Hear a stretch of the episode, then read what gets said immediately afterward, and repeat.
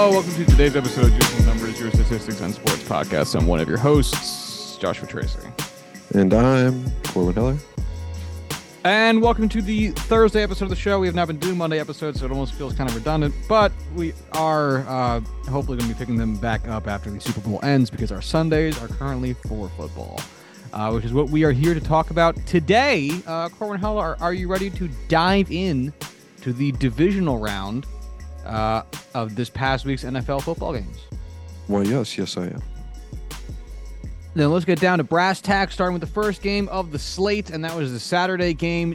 Kansas City Chiefs hosting the Jacksonville Jaguars, in which the Chiefs eked out a victory, 27 to 20, in what is, I think, a light, slightly wonkier game than we were all expecting. Um, at no point did the Chiefs trail the game. They were tied for a brief moment, um, about six minutes of, of gameplay by the clock um, with the Chiefs leading the rest of the game. But still, uh, a little bit tighter than I think I was kind of expecting this to be. Although part of the reason for that, Patrick Mahomes getting an ankle injury midway through the game. Uh, Corwin, tell me your impression of this game. Uh, I must admit, seeing uh, Patrick Mahomes still be a you know arguably top five quarterback uh, with uh, I saw on Twitter 1999 Dan Marino mobility um, was both hilarious and disheartening. Um, disheartening because it, it's going to be hard to beat him over the next, you know, 20 years. Um, Jaguars played to their talent level. Uh, I think they just kind of got outclassed by a good defense that matched up well against them. Uh, wasn't able to stop, uh, you know, a very good offense until Patrick Mahomes got hurt. And I think for the team they were last year with the first overall pick, the light years ahead that they have jumped forward this season and the trajectory they're now on, this was a fantastic game because you did hold in there against a very good team. Um, it's uh, it was a good game. I enjoyed watching it. Yeah, this really you know does show it, the the testament to coaching uh, on both ends. Coaching from the Jaguars really to be here in the first place. Um, you know, certainly personnel differences uh, are in between the two Jaguars teams between last year and this year, but the the biggest difference is by far the coaching staff. Um, and coaching on the the uh Chiefs side for actually navigating this game because not just were you able to play to Patrick Mahomes' limited mobility in the second quarter and then remainder of the game, uh, Chad Henne also came in and not just didn't suck, was actively good. Uh, not good in a way that you'd be like, oh, Chad Henne is going to be a starting quarterback next season. Backup good, but like still five for seven, 23 yards, a touchdown, and a quarterback rating of 115, basically. That's that's pretty damn good. Seven pass attempts, you know, again, didn't light up the world, 23 yards. But I mean, backup, great. Uh, you know, Patrick Mahomes, 22 for 30. It's 195 yards, two touchdowns, no interceptions, no sacks. Quarterback rating of 112.5. On the other side of the ball, kind of a weird game for Trevor Lawrence 24 for 39, uh, 217 yards, one touchdown, one interception, two sacks, a quarterback rating of 74.4. Um, this is still a market improvement over the holistic view of his last game, in which the first half was Nathan Peterman esque dog shit, and the second half was, oh wow, look at how good this man is at football. Um, but still kind of a relatively middling performance on the whole.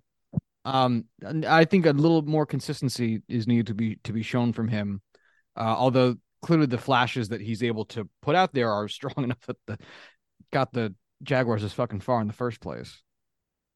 Yeah, and you definitely have high hopes for him moving forward because of what you've seen both throughout the end of the season and in the playoffs. So definitely not a even though it was not a great showing, it is a showing you will happily take. Very much so. Uh, huge days from uh, Isaiah Pacheco, 95 yards on the ground, along with uh, a receiving touchdown. Uh, Travis Kelce having just another ludicrous postseason 98 yards on 14 receptions, two touchdowns. So ridiculous. Um, on the Jaguars side of things, Travis Etienne led the way on the ground, 62 yards and a rushing touchdown. Uh, in the air, Zay Jones, five receptions for 83 yards, although uh, Christian Kirk collected the only passing touchdown of the day. Uh, yeah, it was uh it was, it's it's always interesting to see these types of games because it, it, while the outcome is of course what we all kind of expected, the manner in which we got there, boy howdy, not what I think any of us thought would have gone down. Um, what I think is most impressive from the game is the number of long drives that the Chiefs had uh, in terms of sheer play volume, the Jaguars had a single drive in which they had double digit quantity of plays. Uh, was and funny enough, it was their uh, one of their two field goals um, in the uh, the second quarter. Well, their only field goal of the second quarter, but one of their two field goals which took place in the second quarter. They had a, an 11 drive play that chewed up three minutes and 27 seconds of clock. The first three drives that the Chiefs took each were over 10 plays. It was a 12 play drive for a touchdown, six minutes off the clock, and then an 11 minute play drive that ch- chewed up five minutes, 55 seconds of clock, touchdown. Uh, and then a 12 play drive that they started on their own two yard line, six minutes and five seconds, touchdown. So just in those three possessions, they amassed 17 points and chewed up 18 minutes of this game, which is nuts. Yes. Um, that's one, kind one, of that. Over a fourth of the game was those three drives. Which, Almost a third. If you're a team that, you know, is in the lead and is able to both pass the ball, and throw the ball, you can use that to your advantage and really chew through clock and prevent the other team from, you know, winning. We've seen teams not be able to do that in recent huge lead blows. I am forgetting uh, the term for it, but uh, I honestly don't remember watching this and thinking, wow, they're really chewing time off the clock. It was just kind of the slow, you know, death by a thousand cuts. Yeah, I mean, we we all get excited over the the big chunk plays because they are rarer and do significant good whereas the the 5 6 yard plays aren't nearly as enticing though obviously very important. And that's clearly what the Chiefs showed the ability to do you know a a a, a really good team will will get a, a handful of 15 to, to 25 yard plays. A great team though is never going to take less than 4 You know, like mm-hmm. they they they they they will always get the yardage needed to convert the down. Um and it, that's really I mean what the Chiefs do so well when we talk about just being able to I find ways to win is this type of shit, you know, just burning, burning through clock. Uh, third down conversions. Uh, Jacksonville seven for thirteen. Kansas City six for twelve. Ooh. Interesting. Actually, I don't recall many missed third down conversions from Kansas City, but apparently they missed six of them. Go fucking figure. Not either. Yeah. Yeah, the yardage counter it doesn't look very different. You know, the the, the Jags amassed 349, the Chiefs 362, so 13 more yards is kind of whatever the the turnover counter is is where things look a little bit different. Two to two, two to two, two to none is a pretty significant difference. Um, especially when I, if I recall correctly, the Chiefs managed to score on both of those uh turnovers. But yeah, um, so the the Jags get get get knocked out. Uh, and how do we feel about them heading into next season? really great. I think that they are far and away, you know, one of the brightest teams for the future. I think Doug Pederson has a completely overhauled culture in that building. I think they have a young core offensively and defensively to build around, and there's no reason to expect them dropping off at all. Yeah, they um also I was wrong. The it Jags interception to the Chiefs did not result in uh, a score. It was a punt. My bad. Uh yeah, the the Jags uh, currently have a 25 the, the, the 25th overall pick in the draft and that's just nuts to consider the fact that they had the first overall pick in the draft last season. Um there's no reason to expect less from this team, especially with the division that they're in, which we've talked about before. The division's really, really bad. If anything, the division might be getting worse. As I, you got to look at the Colts with kind of a side eye and wonder what's happening there. I don't exactly expect the Texans to be taking a huge leap forward next season. They might, uh, but it'd be pretty surprising. So there might be additional room for the Chiefs to, if the Chiefs, the the Jags to uh, soak up a few more wins and maybe take that division a little bit more convincingly, especially with depending on how the Titans do, which is always a question mark. Uh, we'll talk about the Chiefs more in a second as we get to their next matchup. But uh, moving on over to the second game of the Saturday slate, uh, Eagles Giants. Eagles hosted the Giants, the first seed Eagles. Uh, and uh, what a shit game. Uh, the Eagles just railed, railed the Giants. Uh, 38 to 7. Oof. Uh, the Eagles scored 14 points in the first and second quarter.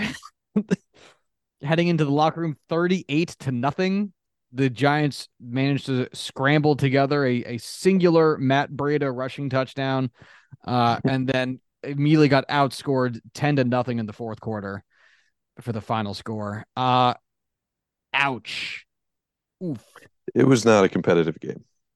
No, and it will show right here. Uh, Daniel Jones, 15 for 25, 135 yards, no touchdowns, an interception, five sacks, and a uh, quarterback rating of 53.8, as well as six rushing attempts for 24 yards. Jalen Hurts on the other side of the ball, 16 for 24, 154 yards, two touchdowns, no interceptions, one sack, quarterback rating of 112.2, and nine rushes for 34 yards and a touchdown. Uh, he did fumble the ball. Each quarterback fumbled the ball once, but did not lose either fumble. Um, we talked about Daniel Jones last week after his heroic performance against the the Vikings. Uh, I posited that it was the best performance of his career. This has got to be the low light of at least the season. At least, I mean, that's this is a rough one. Yeah, I mean, I don't have his game log for the entire season in front of me, so I'm not going to say, hey, numbers wise, it was without a doubt the worst game of the season. Uh, I do have his game log in front of me. It was without a doubt, numbers wise, the worst game of his season.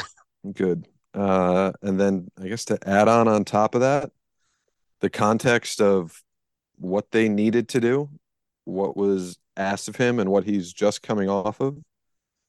It's a pretty fucking unbelievably awful showing. Um, worst case scenario for pretty much like this was the first half Trevor Lawrence type game.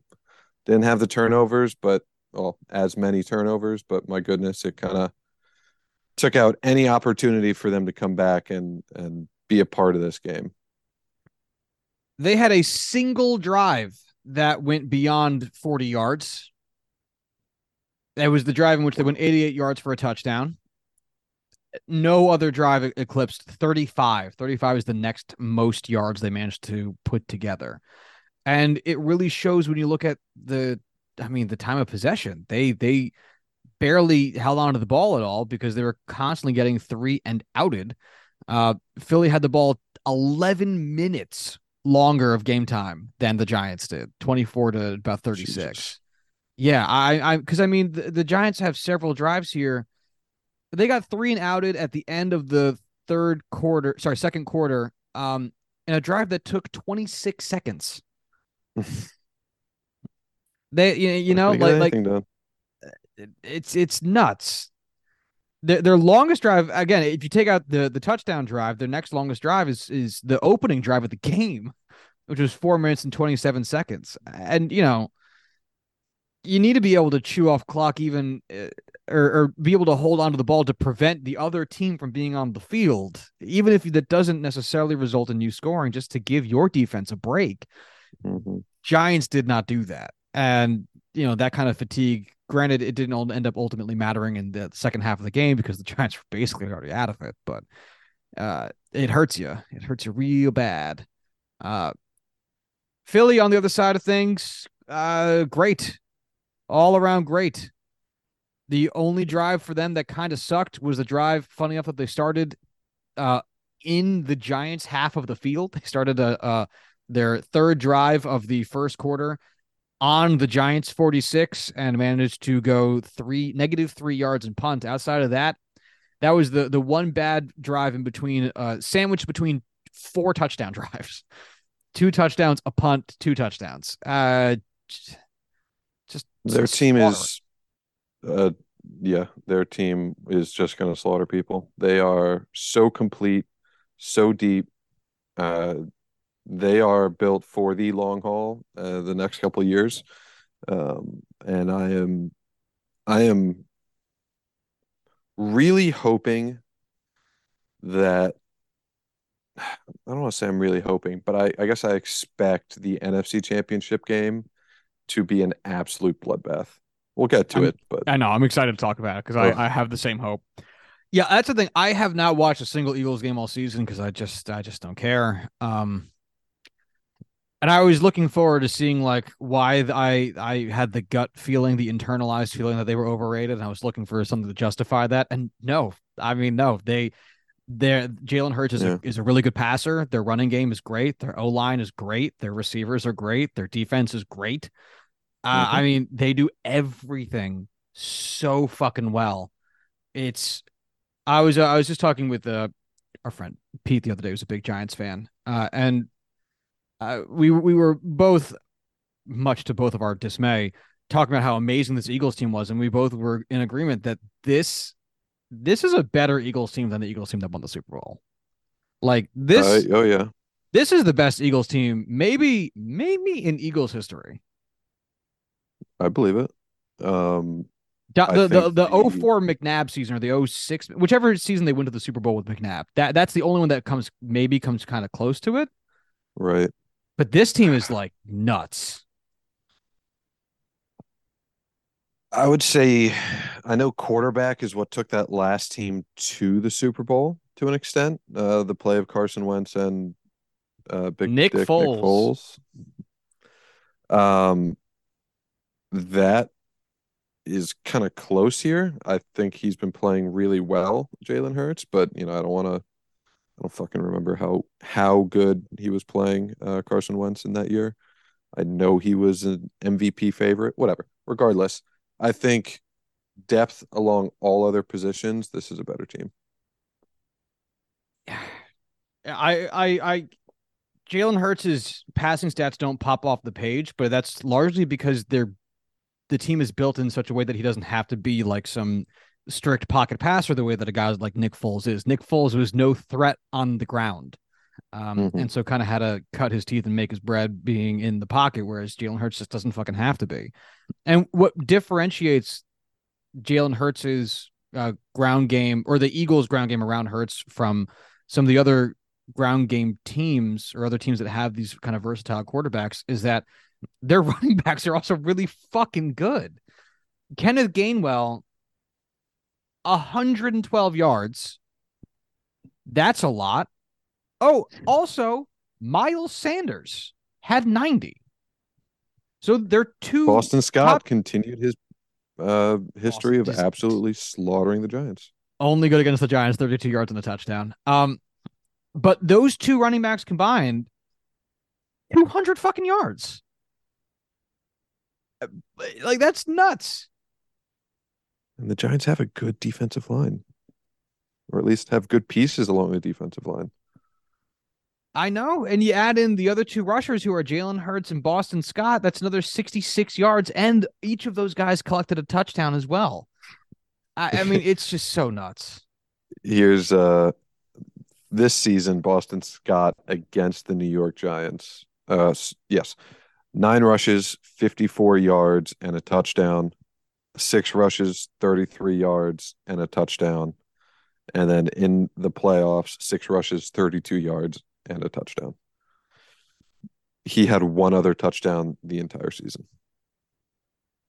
Yeah, um if you look at his hold on i want his uh, per team splits okay yeah the giants the new york giants uh his yards per game against the giants is 51.8 he's got a career 414 yards against the giants he doesn't have more than 178 yards against anybody else Nobody else. Nobody else he has 200 yards against. The Giants 415 yards, nine touchdowns. He doesn't have three. Three is the next highest he has out of every other team. Three, nine against the Giants. Uh, I mean, receiving yards, 222 receiving yards against the Giants. He doesn't have more than 40 against anybody else. Oh, sorry. Uh, he has 111 against the Redskins or the um uh Commanders now. Um, which makes that half, half he kills the Giants. Oh, and 10 receiving touchdowns. Oh my God. So he has 19 touchdowns total against the the the Giants. Oh man. It's just it's just hilarious. It's quite funny. That's just that's just amazing.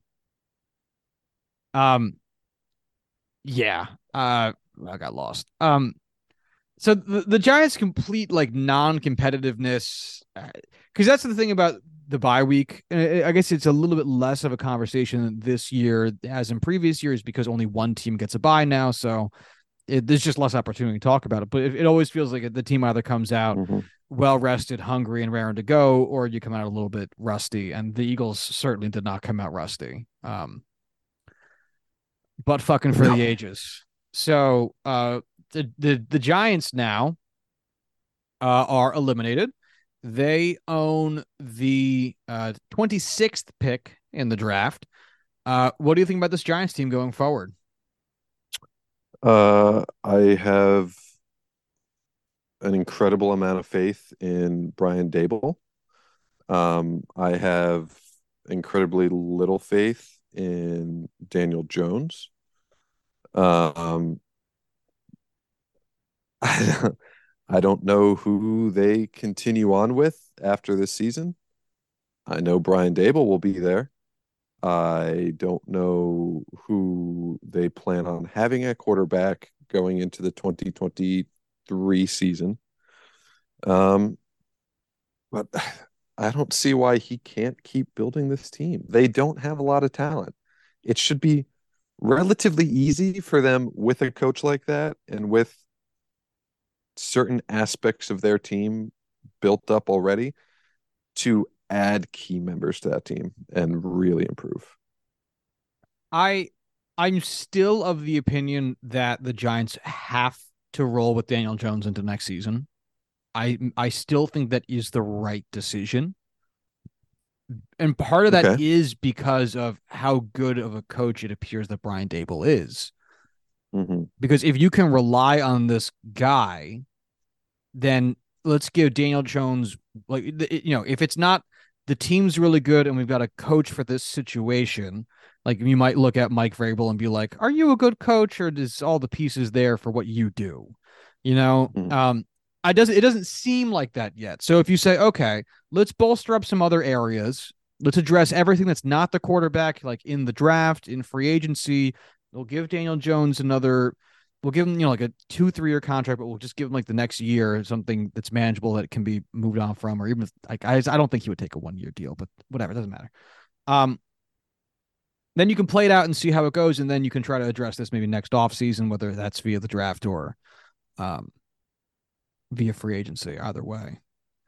I, I don't know. I, I I have a hard time introducing too many big new variables into the situation. And I think the stability at the position might be at this point more valuable than a marginal upgrade. Because what do you what do you do if you change out the quarterback next season and the Giants suck. Like if you think a, a, a, what seems like an upgrade at the position, but then the Giants are worse. Like, do you say the quarterback play didn't fit the style of the team, or do you start blaming the the coach and the GM who are both pretty new? you know what I mean? I mean, yeah. I don't think you can in this situation blame the coach and the GM. I mean, uh they're new, yes, but they have a very good track record of success. Um, at least, you know, I, I don't know why I would say at least the past two stops they've had have been very fucking good. They've complete he completely transformed uh, Josh Allen. I think he has done absolute wonders with Daniel Jones after pretty much everyone in the world has written him off. Um, I don't think you could put that on on Brian Daboll if if whoever they get to replace if they replace Daniel Jones uh, doesn't pan out. All right. Um, we will talk about the Eagles again momentarily as we get to the NFC Championship game matchup. Uh, that brings us to Sunday's game, the first game of which was the uh, Bills Bengals game, uh, which was hosted by the Bills after their less than convincing win against the Dolphins, and the Bengals uh, much more convincing win. And the Bengals came out on top in what it was, uh, I think, a little bit of a surprise. I, I say little bit because I'm not sure it's too much of a surprise. Um, Bengals ended up winning 27 to 10. They uh, got an early lead in in uh, what I believe was their opening drive and just never looked back. Uh, Bills never really got it together. Uh, Josh Allen collected a single rushing touchdown as the only touchdown of the game for the Bills, and uh, a real fucking stinker. Uh, yeah, with home field advantage in your home element of snow. Uh, for for Buffalo, the the lines for the quarterbacks: Joe Burrow, twenty three for thirty six, two hundred forty two yards, two touchdowns, no interceptions, one sack, quarterback rating of one hundred one point nine, um, uh, and six rushing attempts for thirty one yards. Josh Allen, 25 for 42, 20, 265 yards, no touchdowns, one interception, a sack, a quarterback rating of 68.1, eight rushes for 26 yards, and a touchdown. Uh, so I actually did not get the chance to watch this game. Uh, I was busy with friends. Oh, oh how dare Horrible. you! Horrible you existence. Person. You're a bad person. Uh, so Corwin, tell me what I missed with this. Um, frankly, I I think what everything in this came down to uh, was the Bills are just a better team. The Bills are better. They team? are. I think they are. Oh, Even sorry, the... the, Bengals are okay. Fuck me. Um, it it really did seem like that. I I have a lot of reasons to dislike the Bengals, and believe me, I still do. Um, but they're a really, really well built team, and I I think they have an incredibly good chance to beat the the Chiefs next week, and go four for four against them in the Joe Burrow era. We'll talk more about that in a moment. Um, sure. The supporting staff, Joe Mixon, 20 rushes for 105 yards, one touchdown. Uh, the largest receiver uh, for the Bengals this game, Ja'Marr Chase, uh, five receptions for 61 yards and a touchdown. Uh, Hayden Hurst also collected a touchdown on five receptions and 59 yards. The Bills, just a whole bunch of oof. Uh, the their best rusher was Josh Allen with 26 yards. Mm-hmm. Devin Singletary collected 24. That's the best guy with an RB next to his name. Their lead receiver was Dawson Knox, uh, five receptions, 65 yards. Obviously, no touchdown there. Um, much has been made about Stefon Diggs and his behavior. So, just to throw his stat line out there, four receptions for 35 yards. Uh, I, it really is such an abysmal performance from the team. Um, and it, it maybe it's a little bit of just like the era that in, in makes room for a little bit more hype around the prospect of eventually being good. You know, I, I think a lot of people want to be on the an early adopter of uh, a legacy for for mm-hmm. some athletes. And I'm not sure. trying to downplay Josh Allen too much because he's a great quarterback, and we talked about in the past how incredibly wrong we were about him being drafted as high as he was. But this is the kind of game that makes you go, "Oh, I get it." How good is this team, and how much can we rely on Josh Allen to be the guy? Mm-hmm. How are you feeling about about Joshy boy? I think I think he could still be, as he has shown, an incredibly gifted quarterback. I think he needs to have talent around him, which by and large he does. Um, and the way he plays the game, he can definitely take over with his legs and his arm and the things that he's able to do. Um, I think a big key for him needs to be not trying to force too many things because I think he starts making mistakes under pressure and not, you know, pressure from the defensive line, just internalized pressure. And I think those mistakes are what causes him to play the way he does, which is frankly not well oftentimes in these big games. Yeah. Um it's been a kind of a, a, a very up and down year for him.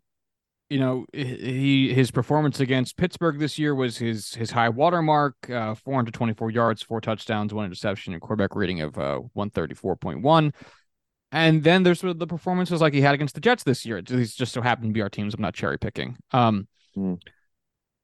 Where he had 205 yards, no touchdowns, two interceptions, and a quarterback rating of 46.8 uh, and five sacks. And like, look, that there's other bad games scattered about and other good games scattered about in here. That, that, and that's kind of my point is that it is kind of all over the place. It is kind of up and down and a little bit more than I think we would be expecting of a guy that we have ascribed so much um like gravitas to and in a way that other quarterbacks that we associate Josh Allen with don't have.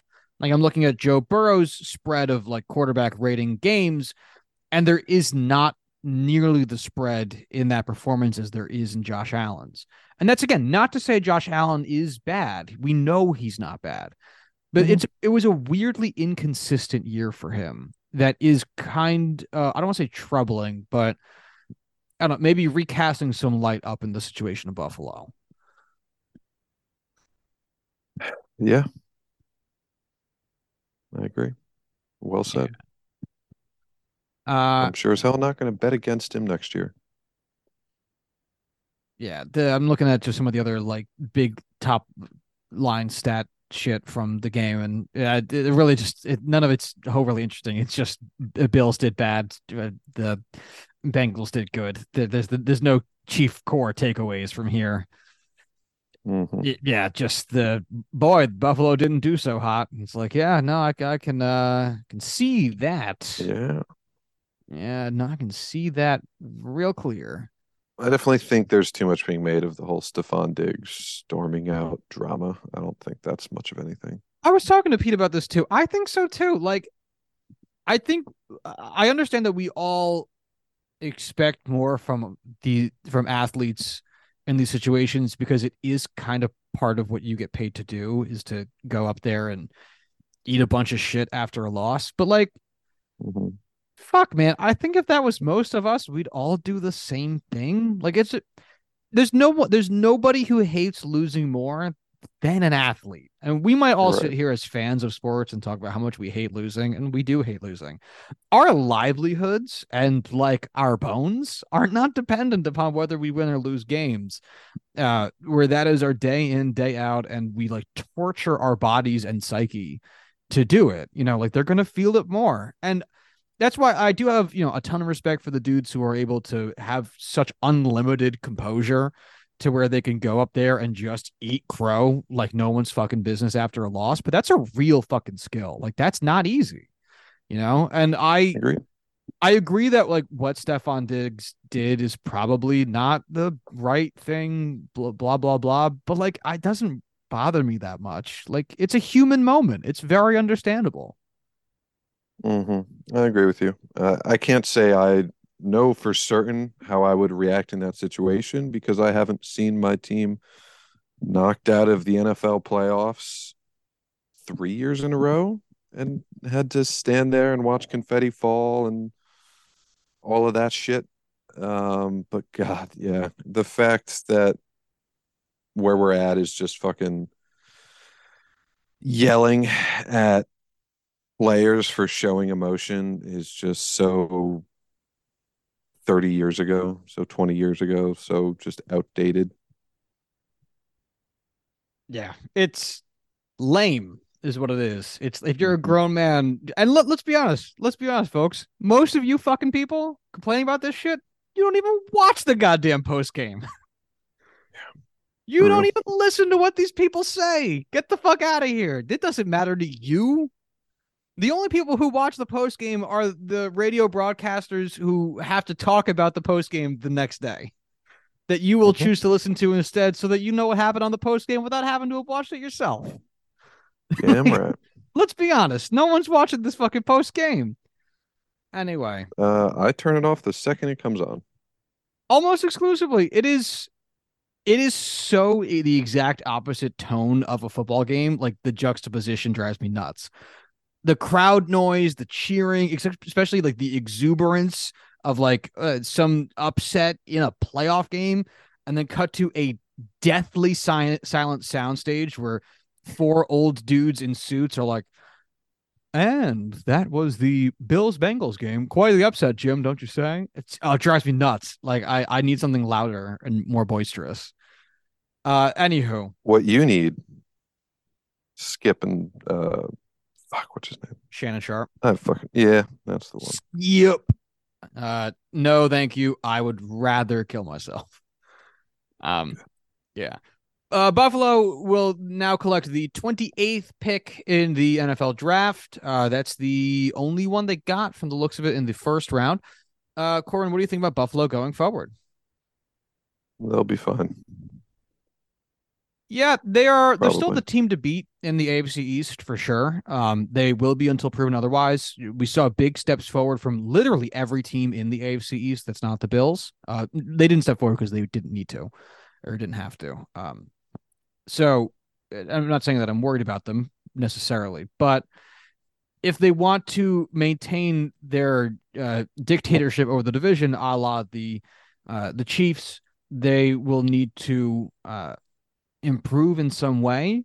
Right now, I don't think they're being threatened for that top spot. But if the other teams in the division, any one of them continues a linear progression, it might be a little bit more shaky going forward. To be seen. Uh, but as of right now, there should be no real room for concern for the immediate viability of the Bills. Agreed. All right. That brings us to the last matchup of the divisional round. A game I think we were all pretty excited for because these two teams, every time they meet up, feels kind of fun and, and nifty. Uh, Niners, Cowboys. Uh, the San Francisco Nine, 49ers hosted the Dallas Cowboys in what was a very quiet game uh, where the Niners won 19 to 12. Uh, the first quarter, three points, the whole quarter. Second quarter, uh, six points aside. Dallas got another three in the third quarter to tie the game, and then the fourth quarter, the Niners outscored them ten to three. Uh, Brett Maher again missed a an extra point, but outside of that was uh, was on it, and he got his uh, the other two field goals that he was asked to perform. Um, It was a fucking doozy too. yeah, it was a well, it was a blocked kick, I guess I should say. It wasn't a um a missed kick. Uh, it was gonna be a missed kick. it was probably going to be a missed kick, but he's lucky he got blocked.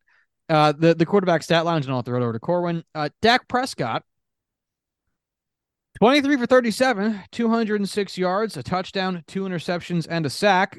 That is a quarterback rating of sixty three point six. Uh, he also had four rushing attempts for twenty two yards. Brock Purdy, the legend continues. Uh, 19 for 29, 214 yards, no touchdowns, but no interceptions. Uh, two sacks and quarterback rating of 87.4 and no rushing yards to speak of, just eight of them. Uh, so what did you make of this game? Uh, Dak is just not good. Um, that's just uh, a pretty definitive way to put it. He um, he did not play well. Uh, I don't want to say Dak is not good and have it be a completely overarching statement over his entire career, but there's something to be said about the playoffs coming and him completely falling apart. Um, he he did not play up to snuff, and uh, that's really tough. That's really tough when he's the guy who has kind of elevated your offense all season long. Um, we'll see, man. We'll see.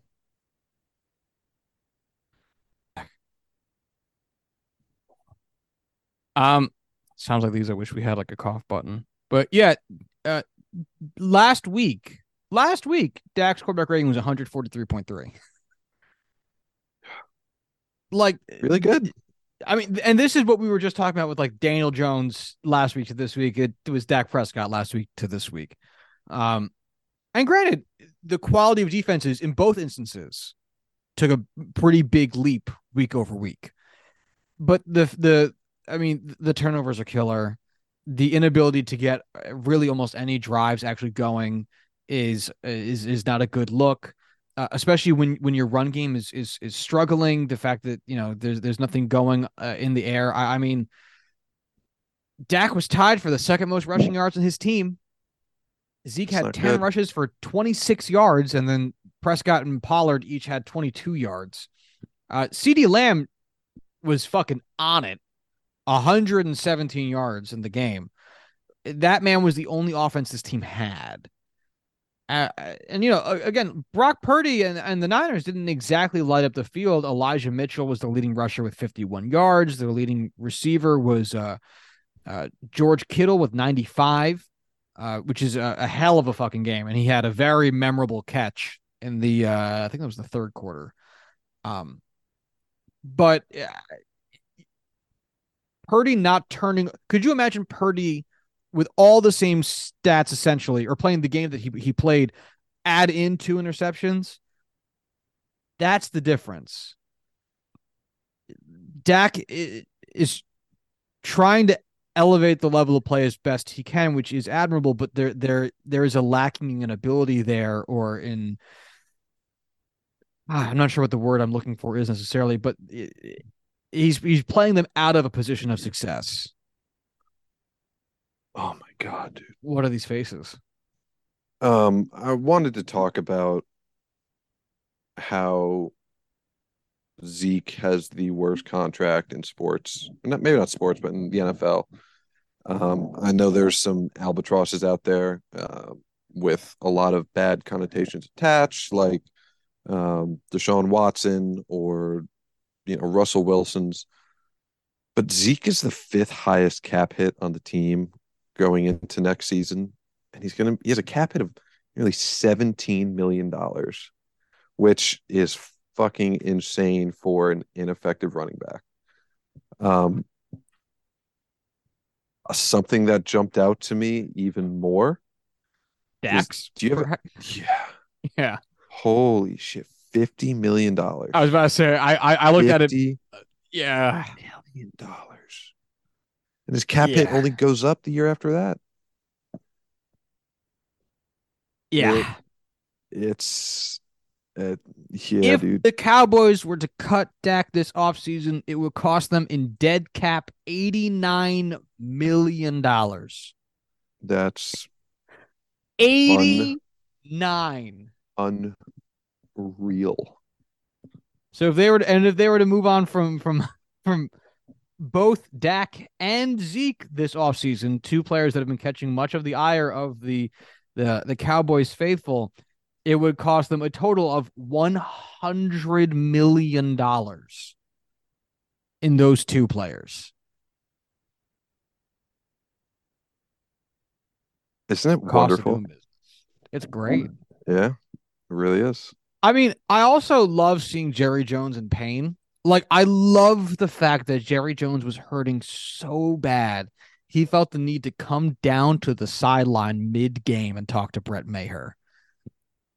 I love that. Uh, did he do that mid game or did he do that um leading into uh fuck what was it? Uh the the warm up going into the game. I thought he did that during the game. Was I am I misremembering this? Either way, honestly, it, it really doesn't Yeah. even matter. Like either way, the fact that Jerry Jones is like up there stewing in his angry old racist man anger is just like so so rich of a taste. Oh, I love it, you Yes. piece of garbage. And you can't cut your players out of this one, Jerry, because it'll cost you a hundred million dollars. Mhm. Oh, I fucking love it. Get fucked. Um, yeah, it is. Uh, it, it's tough because like the the the no individual performance on the um Niners offense is like especially impressive. Uh, George Kittle aside, he had the one the lone standout performance. Um, it really is just that they didn't make any any any mistakes. There was no turnovers to speak of, whereas the Cowboys had had two, and they had you know a late one in the first quarter and a late one in the second quarter, and both times the uh Niners, oh my god, uh scored. They didn't score a ton. They got field goals off of each one. Both times they were able to score uh, from those turnovers. Then you know that really is the difference in the game. Oh darn, the Cowboys lost in horrific fashion. I'm heartbroken. It really is a stinger, isn't it?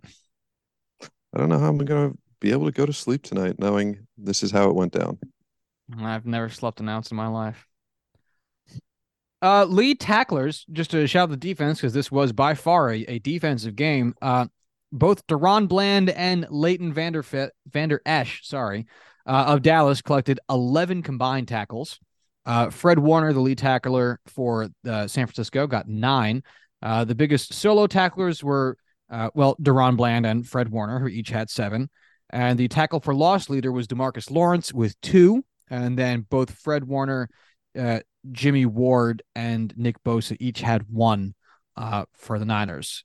QB hits leader was Demarcus Lawrence with two, and uh, Samson Ebukam with two for the San Francisco 49ers. Uh, also, Dame Damone Clark had a fumble recovery. There you go. Good. Oh, and Kelvin for him. Johnson of Dallas had a forced fumble. There you go. Sure. Good. Why not? Uh, and then Fred Warner and Diam- Deommodore Lenoir. No idea if I'm pronouncing those names right. So sorry. Uh, each had an interception. You were Those the- actually correct on uh Deommodore Lenoir. way to go, May. Uh, they each had a uh, the each had one of the two interceptions from uh, from Dak, and then Jimmy Ward also had two passes defended. One of the things that's so impressive about reading out all of those names for all of those individual accomplishments is that for the 49ers, it was it was a slew of different names. Yeah, Almost no repetition. unreal depth on defense. Unreal. And that's, I mean, it's, it fucking shows, man. I mean, and I know that I read out some things like, you know, a, a linebacker or a, a, a nose tackle is not going to have interceptions. Like, you know, like that's an obvious positional disparity there. But like the fact that, you know, even the disparity between the combined tackles and the tackles for losses or, or all those types of things is all over the field. Whereas it was a little bit more closer together with, with the, the, the Cowboys, which is also not a fault. Uh, just trying to p- highlight how ridiculous this fucking Niners defense is. Oh man, Mhm. man, oh man, oh man. Man, oh Uh, man. Oh man. The Cowboys have the 27th overall pick in the draft heading to next year. That is the only first round draft pick that they have. How you feel about the, the Cowboys next season? Um, I think they're still going to be a good team. I think I think they're still going to be, you know, a above 500, you know, fringe playoff team. Um, I just don't know if they have a real ceiling um, compared to other teams with a young core that they can build around rather than trying to find young pieces in the draft that quote unquote need to hit or bargain veteran free agents. It'll be uh it'll be interesting, but yeah, kind of a kind of a weird 12 and 5 season that they had this year, which obviously still had them in the wild card spot because the Eagles went 14 3.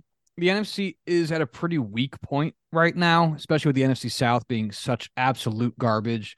The likelihood of the Cowboys being a playoff team next year is still pretty fucking high. It's just a matter of, I mean, what does it look like? Does it look like another really solid season where they just don't win the division because the Eagles had a better one, or mm-hmm.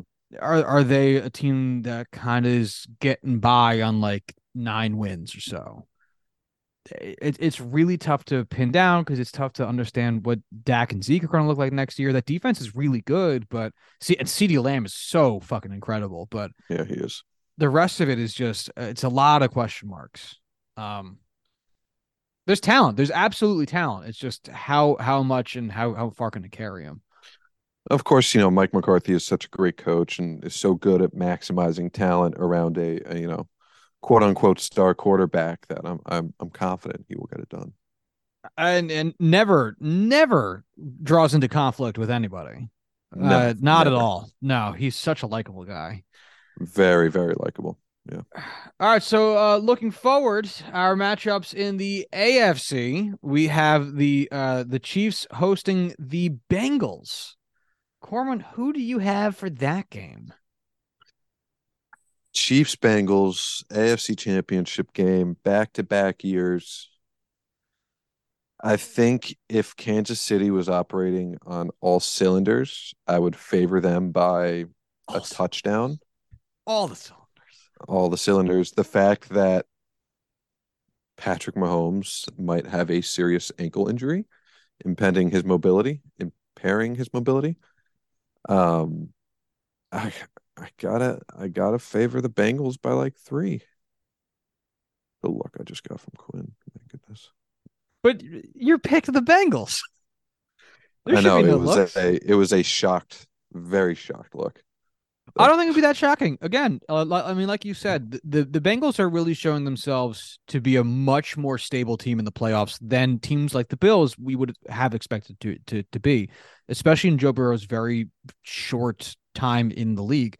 Yeah, I saw a stat that Joe Burrow already has more playoff victories with the Bengals than the Bengals had playoff victories before drafting him. They had yeah. five playoff victories in their entire existence, and they currently have five playoff victories with Joe Burrow. Yeah. Part They're of that, like five and nineteen pre Joe Burrow, and Joe Burrow's five and one with the that only one loss coming the in the Super Bowl. Yeah. Granted, there, there is the number of games that Joe Burrow gets the chance to play in now. There was no wild card yeah. round, uh, you know, like 15 fucking 20 years ago, whenever Boomer Esiason was on the team before being just a, another racist white guy on New York sports talk radio. But uh, regardless, still, it's wild um, anyway, point being, they're very good, mm-hmm. and uh, it is so suspect how the Chiefs' offense is going to perform. Incredibly suspect, and it really feels maybe unfairly, but it really feels if you just like murder Travis Kelce, that offense will fall to pieces. Yeah. Um Kadarius Toney is, you know, perpetually hurt by that hamstring that plagued him in New York. Um, Juju, I fucking love. He's not the best fit in that offense, and he's not really a guy I would entrust number one receiver capabilities or his OPI yeah, in that, game was so stupid it hurt.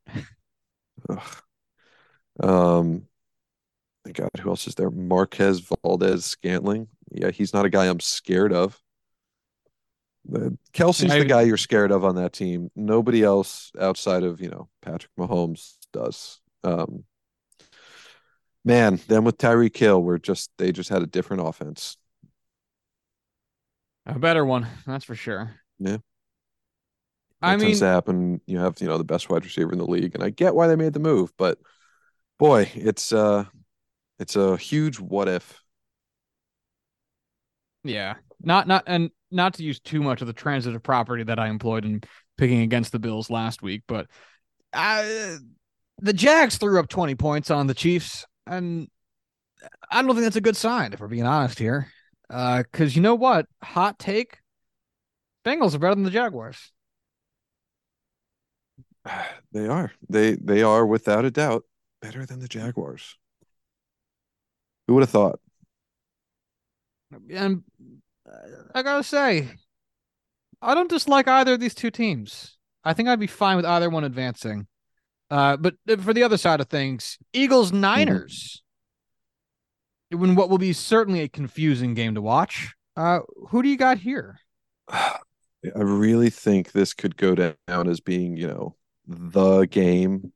Uh, you know, that we look back and say that was probably the championship uh, for sure.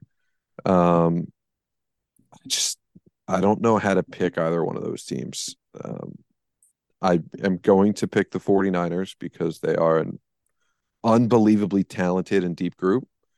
Um, and I think Brock Purdy can still do enough to, you know, not fuck it up. But the Eagles are, again, incredibly deep on both sides of the ball. And if their run game works with the handful of guys they have, then they're going to be fucking a struggle to play against, even if, you know, you have the best defense in the NFL. But I'll take the 49ers by four.